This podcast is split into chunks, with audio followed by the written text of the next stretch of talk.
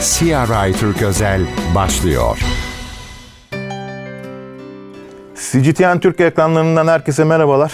Çok uzun süredir gerginliklerle beslenen Türk futbolunda e, maalesef bir bariyer daha aşıldı ve dün gece oynanan maçta MK Ankara Gücü Çaykur Rizespor maçının hakemi MK Ankara Gücü Spor Kulübü e, Başkanı Koca tarafından darp edildi. Konuyu gazeteci Yusuf Kenan Çalık'la konuşacağız. Yusuf Kenan hoş geldin. İyi yayınlar. Teşekkür ederim.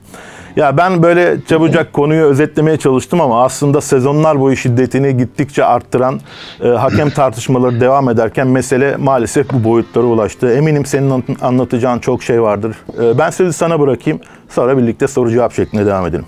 Yani evet dün e, fiziksel bir müdahale sonrasında Halil Umutmeler'in halini hepimiz gördük. Öncelikle çok büyük geçmiş olsun. Yani bir insan olduğunu öncelikle hatırlayalım görevinden ziyade.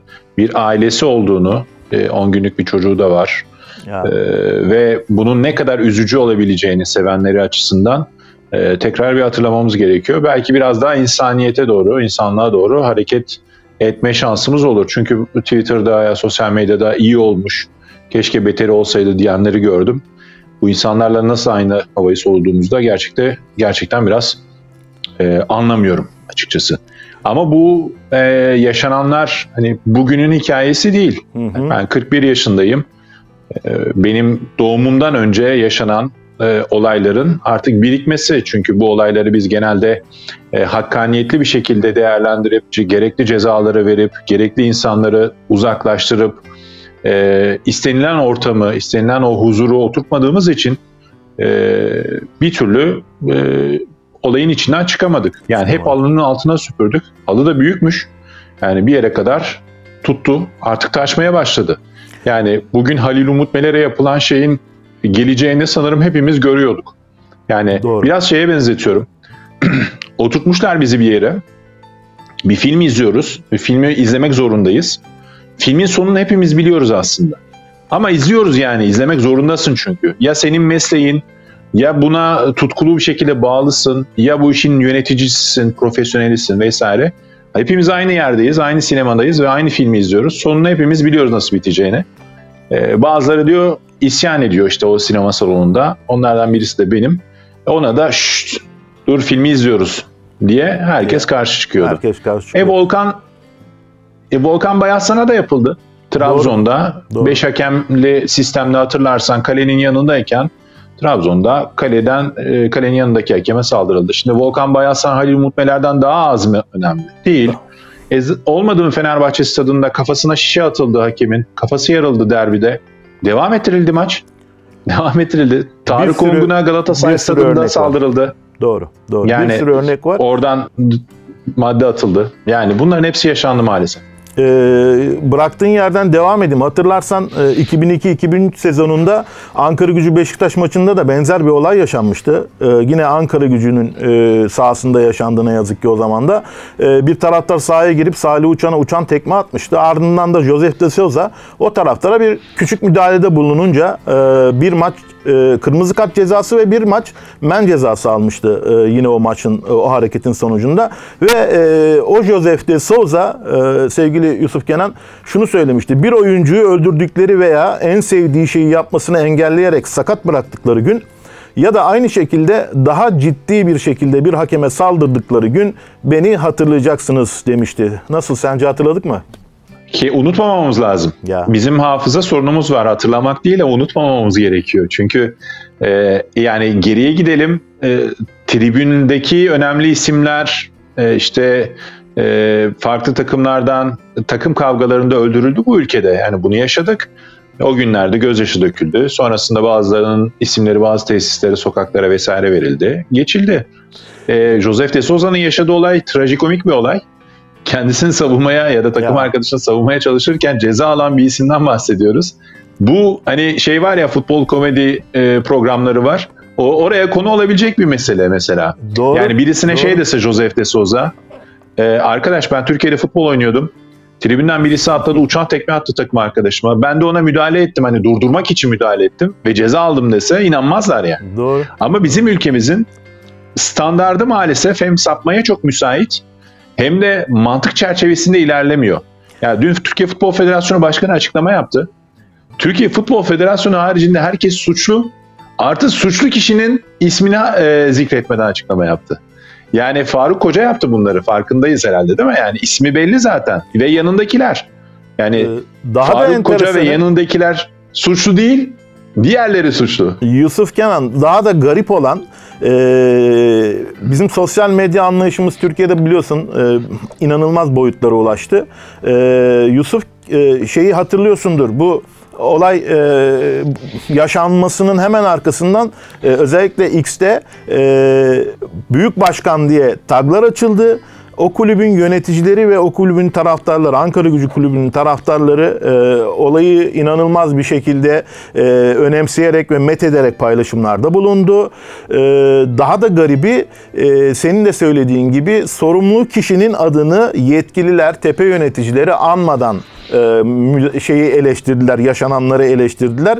Sanıyorum biraz dönemin ruhuyla alakalı. E, çünkü bahsettiğimiz kişinin e, siyasi kimliği de mevcut. E, belki de bu şekilde. Hatta hemen bir hastane e, şeyi yaratıldı, e, mizanseni yaratıldı orada. Bir e, hikayesi yaratıldı. Kendisinin de bir kalp krizi geçirdiği söylendi. Eğer ona da geçmişler olsun. E, ama oradan bir mağdur- mağduriyet sanki yaşat, ara- e, arayıp bulundu gibi geldi bana. Ya siyasi kimliğinin olması ülkede bir şeyler değiştirmeli mi? Ondan da pek emin değilim ya. Silvio Berlusconi yıllarca Milan'ın başkanlığını yaptı. Yani bu bütün dünyada siyasi bağlantılı olan insanların futbolla alakaları mevcut. Yani bir sürü örnek veririm yine. Ama yani siyasi erkin de şu an bu durumdan çok memnun olduğu kanısında değilim açıkçası. Ben hatta şunu da söyleyeyim. Yakın zamanda radikal kararlar alınıp şu anki federasyonun çok net bir şekilde değişmesi de söz konusu olacaktır. Hani onda not düşmüş olayım. Ee, Sayın Koca ile ilgili de bence partisinden herhalde bir ihraç söz konusu olacak. Yani Muhtemelen, seçimler yaklaşırken Evet. seçimler yaklaşırken bu tür olaylarla kimse uğraşmak istemez. Yani bunların çünkü geri dönüşü size her zaman eksi olarak yazar. Bir de şunu unutmamamız gerekiyor. Yani işin içinde siyasetin olup olmadığı meselesini tartışmıyorum. Türkiye'de futbol siyaset birlikteliği yıllardır var. Yani Hı hı. Saracoğlu döneminde de vardı.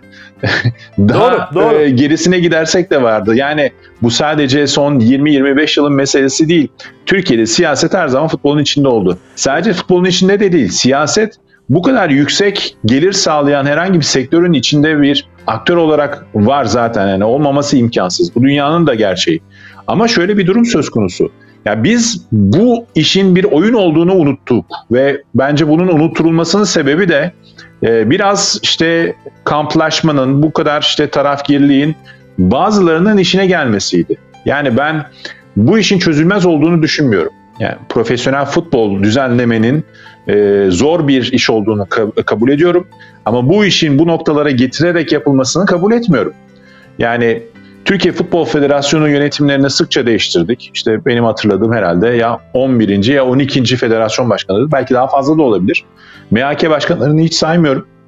Yabancı kurallarını kaç kere değiştirdik. Hep yanlış noktalara odaklandık. Ya yanlış konu, ya yanlış şahıs e, ya da bu işin bir şahıs işi olduğunu düşündük. Oysa ki öyle değil. Bu iş temelde yapısal olarak problemli bir iş. Yani Türk futbolu yapısal olarak problemli ve bu yapısal problemi değiştirmediğimiz takdirde e, ilerleme kaydedemeyeceğiz. Yani yöneticinin sorumlu olduğu, e, Türkiye Futbol Federasyonu'nun daha profesyonelce yönetildiği, lig yönetiminin tüm kulüpleri içeren bir profesyonel yönetime doğru gitmediği bir e, durumda biz bugün Halil Umut Meler'e atılan yumruğu konuşuruz. Yarın belki bana atılan yumruğu konuşacağız. Bir sokak, bir program çıkışında vesaire. Yani bunlar da yaşanacak.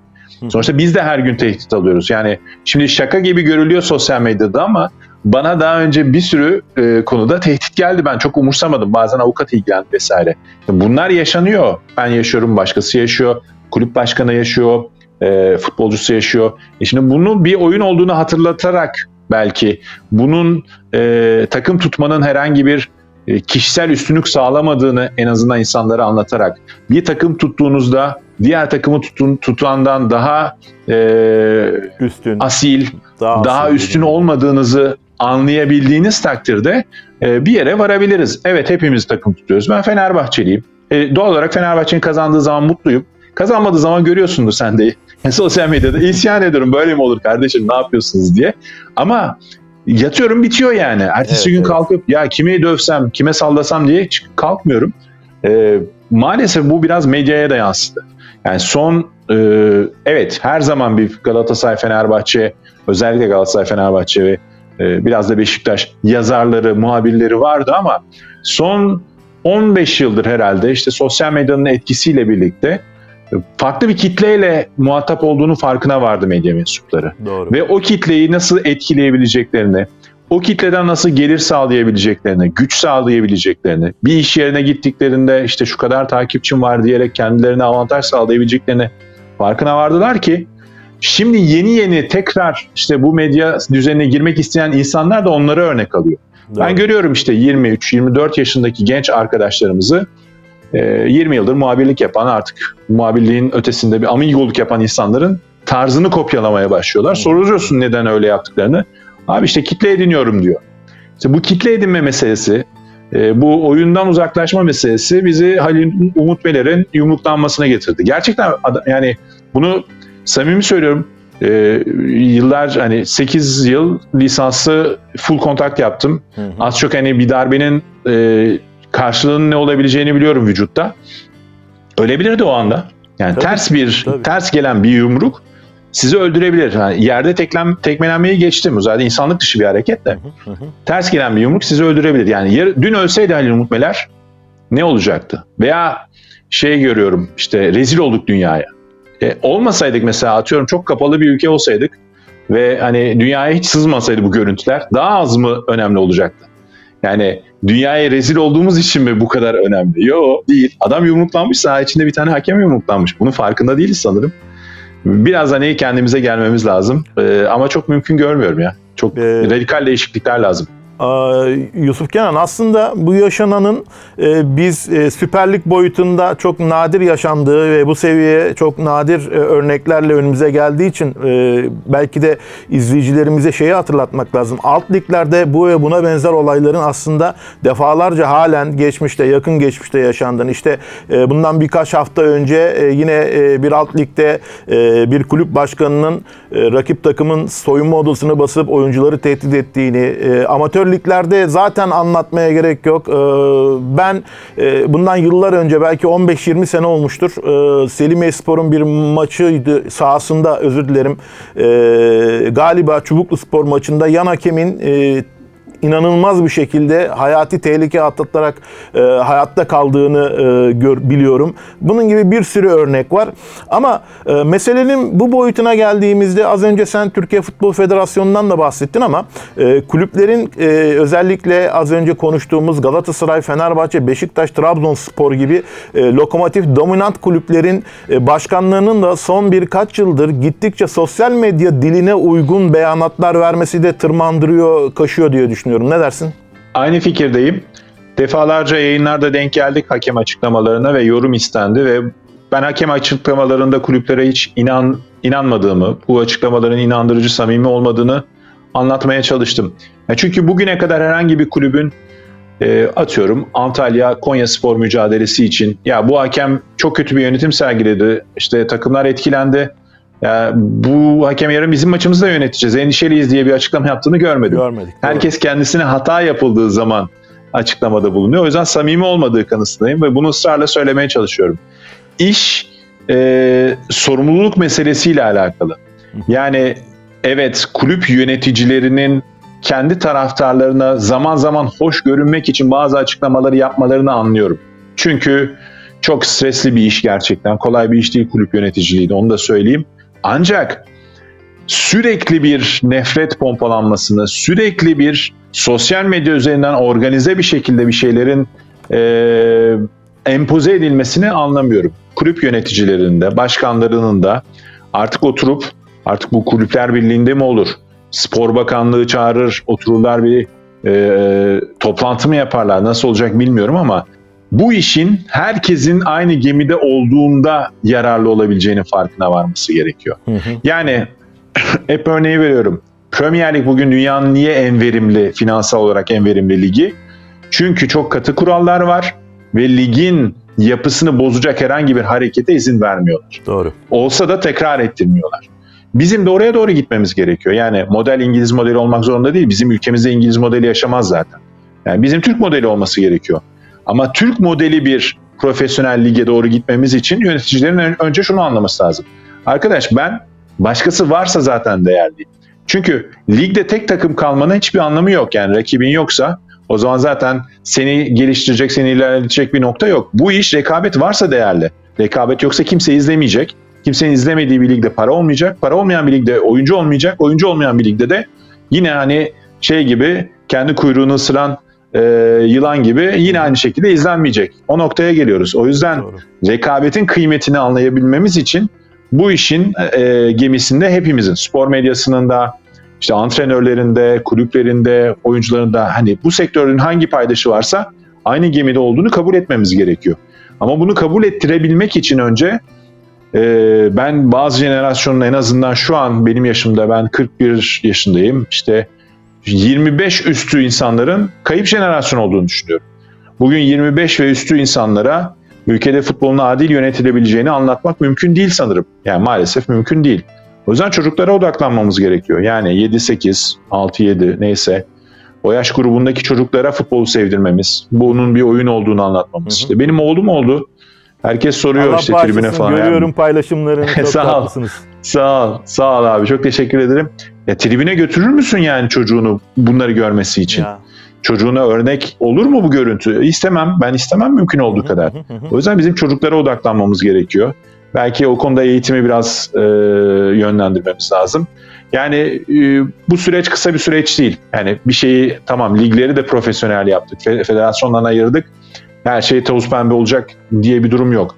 E, nasıl 40-40-45 yıllık bir birikim varsa bu konuda e, geçmesi de 40-45 yıl almaz umarım ama Dilerim. en azından bir 10 yıllık bir süreç olacaktır diye düşünüyorum. Yani bugünden yarına hemen "Aa biz kardeşiz bu bir oyun kaybettik ne yapalım yapacak bir şey yok, Yok, kıvamına kimsenin geleceğini zannetmiyorum. Yok onu onu şuna şununla da örneklendirebiliriz bence. Hatırlarsan e, neredeyse 10 ay oldu bir deprem e, felaketi yaşadık. O deprem döneminde e, kulüplerin e, yaptığı açıklamalar hala aklımızda. Oyuncuların, hocaların, yöneticilerin, e, siyasilerin de keza e, ve bir kardeşliğin, bir dostluğun aslında her şeyin ne kadar yalan olduğu, e, bizim başka şeylere odaklanmamız gerektiğini ve depremin de bir milat oluşturması gerektiğini falan çokça konuşmuştuk ama sanıyorum iki hafta falan sürmüştü değil mi?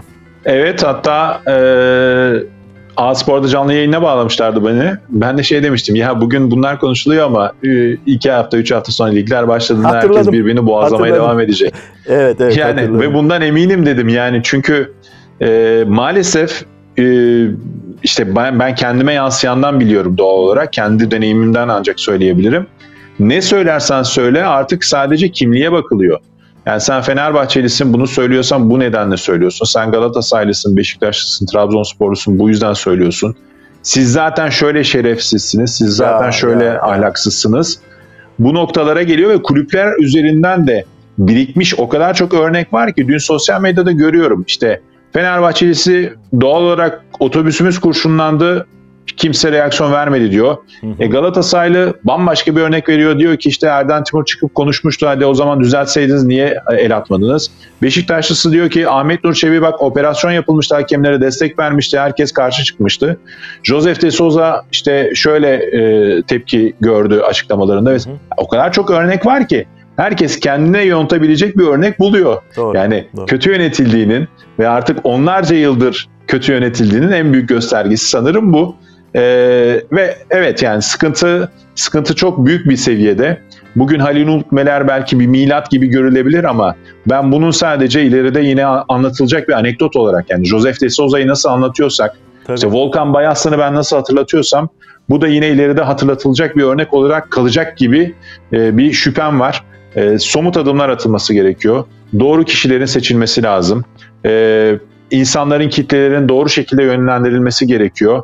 Yöneticilerin dikkat etmesi lazım artık. Hani dikkatten öte biraz daha disiplinli olmaları gerekiyor bu konuda. E, ama bir iş en nihayetinde Türkiye'deki futbolun sevilmediğine geliyor. Ben futbolun sevildiğini düşünmüyorum Türkiye'de. Türkiye'de insanlar takımlarının kazanmasıyla ilgileniyorlar. Bak kaybettiklerinde tribünlerin ne kadar boşaldığını, ilginin ne kadar azaldığını Doğru hepimiz diyorsun. görüyoruz. İnsanlar insanlar kazan, kazanmayı seviyorlar. Hı hı. Ee, ve hani bu bile tolere edilebilir bir durumken normal değil ama tolere edilebilir bir durumken artık şu noktaya geldik sosyal medyayla. İnsanlar kazanmayı da sevmiyorlar. İnsanlar rakiplerinin yerlerini istiyorlar. Ondan haz alıyorlar, ondan keyif alıyorlar. Ee, rakibi ne kadar kötü olursa kendini o kadar büyük hissediyor insanlar, e, taraftarlar. En azından taraftarların büyük bir çoğunluğu herkes aynı kefeye koymayayım. Bu sıkıntı.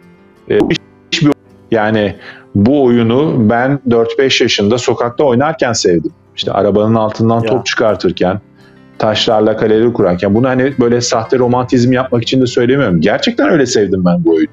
Yani saatlerce futbol oynuyordum. Ee, ve bu 18 yaşıma kadar devam etti yani. O, e, o arada bir seçim yapmak zorunda kaldım. Yoksa futbolcu olacaktım. Belki ikincilik, belki üçüncülük ama seçim yaptım. Ben okulu seçtim. O yüzden bu yüzden sevdim. Yani futbol oyun olarak beni mutlu eden bir şey. Yani bazısı sinemaya gider mutlu olur. Ben de olurum ama futbol kadar olmuyorum. Bazısı yürüyüş yapar çok keyif alır.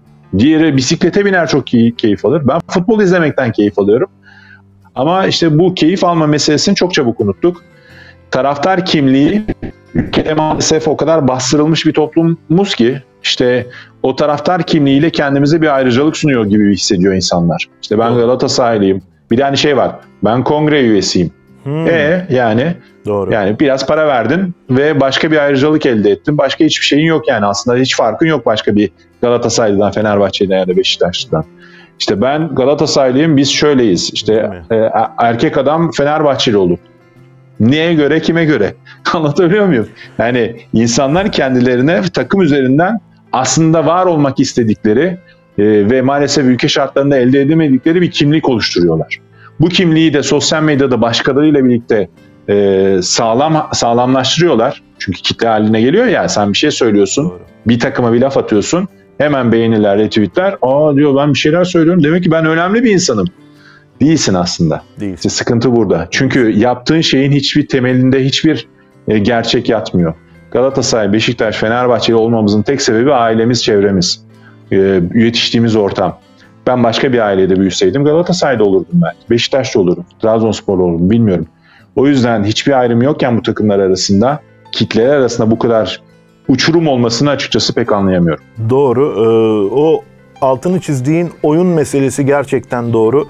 Futbol hayatın içinde bence de küçücük bir renk, çok güzel bir renk. Hepimizin aşık ettiği kendine, e, hepimizin e, pek çok şey yaşadığımız, keyifler yaşadığımız, üzüntüler yaşadığımız ama sadece bir oyun olduğunu bildiğimiz e, bir şey. Onun dışında hayatın kendisi aslında önemli. Yani e, bugün e, asgari ücretle e, sabahın köründe yollara düşüp çalışan, evine yorgun argın e, dönen insanın aslında e, hayatının tamamı dikkate alınmalı. Belki üzülünecekse onlara üzülünmeli. Kıt kanaat geçinen insanlara, işte depremlere, yaşanan doğa katliamlarına vesaire eğer bunlara e, merkezimize alırsak üzülebileceğimiz şeyler olduğunu ben de düşünüyorum ve e, işte sosyal medyadan herhangi bir yazı yazdığımızda ya da bir program yaptığımızda bize tepkilerini çok şiddetli olarak gösteren e, sevgili e, futbol sever dostlarımıza, e, takipçilerimize nacizane bunu ben de senin az önce söylediğin gibi anlatmaya çalışıyorum. Buna bu kadar takılmayın. Bunları biraz boş verin. Çok çok da önemli değil. Çünkü e, milyon dolarlar alanlar varken sizin bu işi bu kadar kendinize dert etmenizin çok önemli olmadığını düşünüyorum. Şimdi ilginç bir konu var. E, bu olayın yaşanmasının ardından Yusuf Kenan e, Ankara Gücü'nün, MK Ankara Gücü'nün eski teknik direktörlerinden Hikmet Karaman da bir açıklama yapmış. E, daha önce de aynı kişi beni yumrukladı ama o dönem sineye çektik biz demiş. Şimdi bahsettiği kişi yine e, Ankara Gücü'nün başkanı Faruk Koca. E, biliyorsun kısa bir süre önce e, Faruk Koca bir fair play ödülü verildi kendisine. Yani nasıl anlatacağız biz bu işleri? Federasyondan bir yetkili galiba başka bir programda da ödülü biz vermedik demiş ama kabak gibi fotoğraf var yani, federasyon başkanıyla. Şimdi ne diyeceksiniz biz vermedik kendisi geldi zorla aldı şikayetçiyiz mi diyeceksiniz mesela hani bu, bu noktaya mı getireceğiz olayı? Hani şimdi bir fail var ortada hepimiz vuralım noktasına da gelmesin. Mutlaka. Hikmet Hoca'yı severim. Ee, e, temelde iyi bir insan olduğunu düşünüyorum. Ancak hocaya da hani şu şekilde de sormak isterim ya hocam o zaman söyleseydin. Niye değil mi? Yani acaba o zaman muktedir muktediri karşımıza almayalım düşüncesiyle mi hareket edildi? Ya da bu sektörde adınız çıkarsa e, kulüpler arasında işte o iletişimde aman şunu alma bunu teknik direktör alma başını ağrır gibi sorunlarla karşılaşacağınızı düşündüğünüz için mi acaba o gün konuşmadınız? Çünkü bana birisi yumruk atsa bugün hani herhangi bir yayına çıktığım yerde e, böyle bir şey yaşasam çıkar söylerim derim ki ya bu adam, bu insan, bu kadın veya e, bana yumruk attı, saldırıda bulunmaya çalıştı. Oradan gönderilirim, başka bir yere geçerim falan. Bu önemli değil yani. O konu o günün konusu. Yani bugün söylemenin pek bir anlamı kalmıyor açıkçası. E, o yüzden ben e, bu tür şeylerin sıcağı sıcağı konuşulması taraftarıyım. Bence orada hoca biraz şeyden çekindi. İş piyasanın kendisine biraz tepki vermesinden çekindi. Çünkü o gün söylenseydi ispat edilecekti vesaire vesaire. Hı hı. Oysa ki hani beyan esastır bu durum- durumda yani. Ben, ben öyle bakıyorum olaya. Aynı Hoca fikirdeyim, yumruk yedim aynı derse fikirdeyim. ben yumruk yediğini kabul ederim. Ee, kaldı ki e, Hikmet Hoca da kamuoyunda e, sayılan, sevilen bir insan. Böyle bir beyanatın Tabii da, canım. beyanatında e, altının dolu olacağına dair bence e, taraflar en azından Hikmet Hoca'nın yanında olur gibi düşünüyorum. Peki e, Türkiye'de bu tip konuların e, dünyadaki örneklerine baktığımızda Türkiye'de bu tip konularda pek istifa mekanizmasının çalışmadığını görüyoruz. Son zamanlarda özellikle. E, böyle bir durumda e, özellikle tepe yöneticiler, kurumların önemli isimleri nedir? Merkez Hakem Kurulu nedir? Türkiye Futbol Federasyonu veya başka bir şey.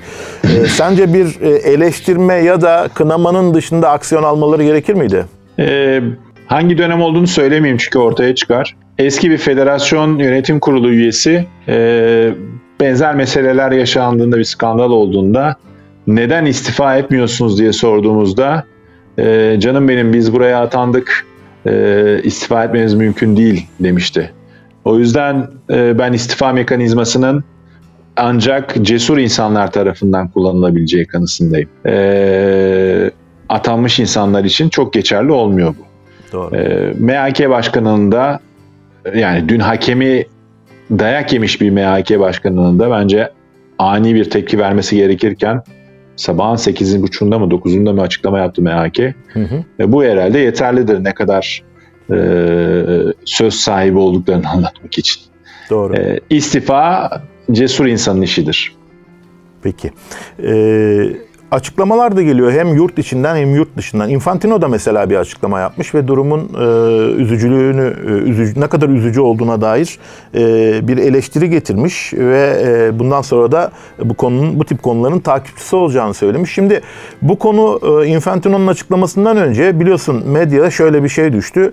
E, Türkiye'nin önümüzdeki dönemde FIFA ve UEFA'dan alacağı bazı organizasyonların geri çekileceğine dair bir iddiada bulunuldu ama Türkiye Futbol Federasyonu Başkanı bunun böyle olmadığını birinci ağızdan açıkladı. Ee, sen sen e, eğer Türkiye Futbol Federasyonu Başkanı bu açıklamayı yapmasaydı senin kafanda acabalar oluşabilir miydi? Yapmış olsa da acabalar var. Hala Kafamda, var Onu söyleyeyim öncelikle. Hı hı, önemli bir bilgi. Evet yani Türkiye Futbol görüş. Federasyonu Türkiye Futbol Federasyonu Başkanı dün süresiz e, erteleme açıklaması yaptı. Bugün Sayın Bakan e, o kadar da süresiz olmayacak dedi.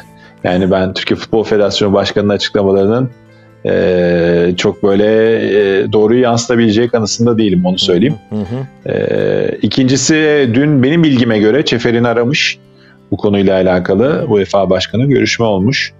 Ben UEFA hani Avrupa Futbol Şampiyonası'nın tehlikeli olduğunu düşünmüyorum açıkçası. Ancak alınacak kararlar ve gidişat e, bunun ne kadar sağlıklı organize edebileceğini ortaya koyacak. Bence UEFA'nın beklentisi de o yönde. Anlıyorum. Yani alınacak kararlar, verilecek cezalar, e, duruş e, UEFA'nın bize karşı tavrını gösterecek. Hı hı. E, ani bir karar alacaklarını zannetmiyorum. Genelde Avrupa'yı mantık bu tür durumlarda eğer çok çok çok ciddi bir durum varsa hani işte terör meselesi çok ciddi bir risk meselesi olursa buna hemen müdahale ediyorlar ama bu tür durumlarda bir bakalım görelim yani nasıl reaksiyon veriyor o ülkenin futbolu diye. E, bence biraz bakalım görevci olacaklar.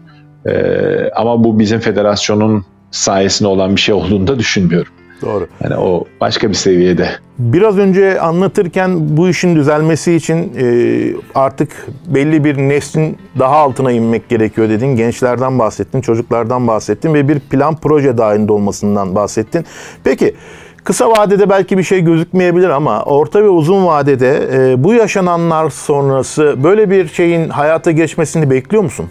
olması gerektiğini savunuyorum. Beklentim e, beklentim kısıtlı. Yani ben ütopik bakan bir insan değilim. O yüzden bu işin olabilmesi için herkesin gayret etmesi lazım. Sadece belirli bir iki kısmın değil. E, o gayreti şu ana kadar hiçbir şeyde görmedim. Yani o gayreti ancak çok olağanüstü olaylarda işte depremde, e, işte ne bileyim terör saldırısında vesaire. Allah korusun bir daha yaşamayalım inşallah. Bu tür durumlarda o gayreti e, toplumsal olarak gösterebiliyoruz. Doğru. Diğer taraf biraz daha sıkıntılı maalesef. O yüzden e, çok ümitli değilim. Ama hani ümitli olmamam bunu savunmaya devam etmeme engel mi? Engel değil. Bunu savunmaya devam edeceğim. Böyle olması gerekiyor. Peki e, Yusuf Kenan e, çok teşekkür ediyorum. Seni küçük çalıktan ayrı koymayalım daha fazla. E, onunla zaman geçireceğini Çok teşekkürler. biliyorum. E, katkıların için çok teşekkür ediyorum. Ben teşekkür ederim. İyi yayınlar. Teşekkürler. Değerli izleyenler, gazeteci, spor yazarı Yusuf Kenan Çalık'ı konuk ettik. CGTN Türkiye izlediğiniz için teşekkürler. Bir sonraki yayında buluşmak üzere. CR Writer Gözel sona erdi.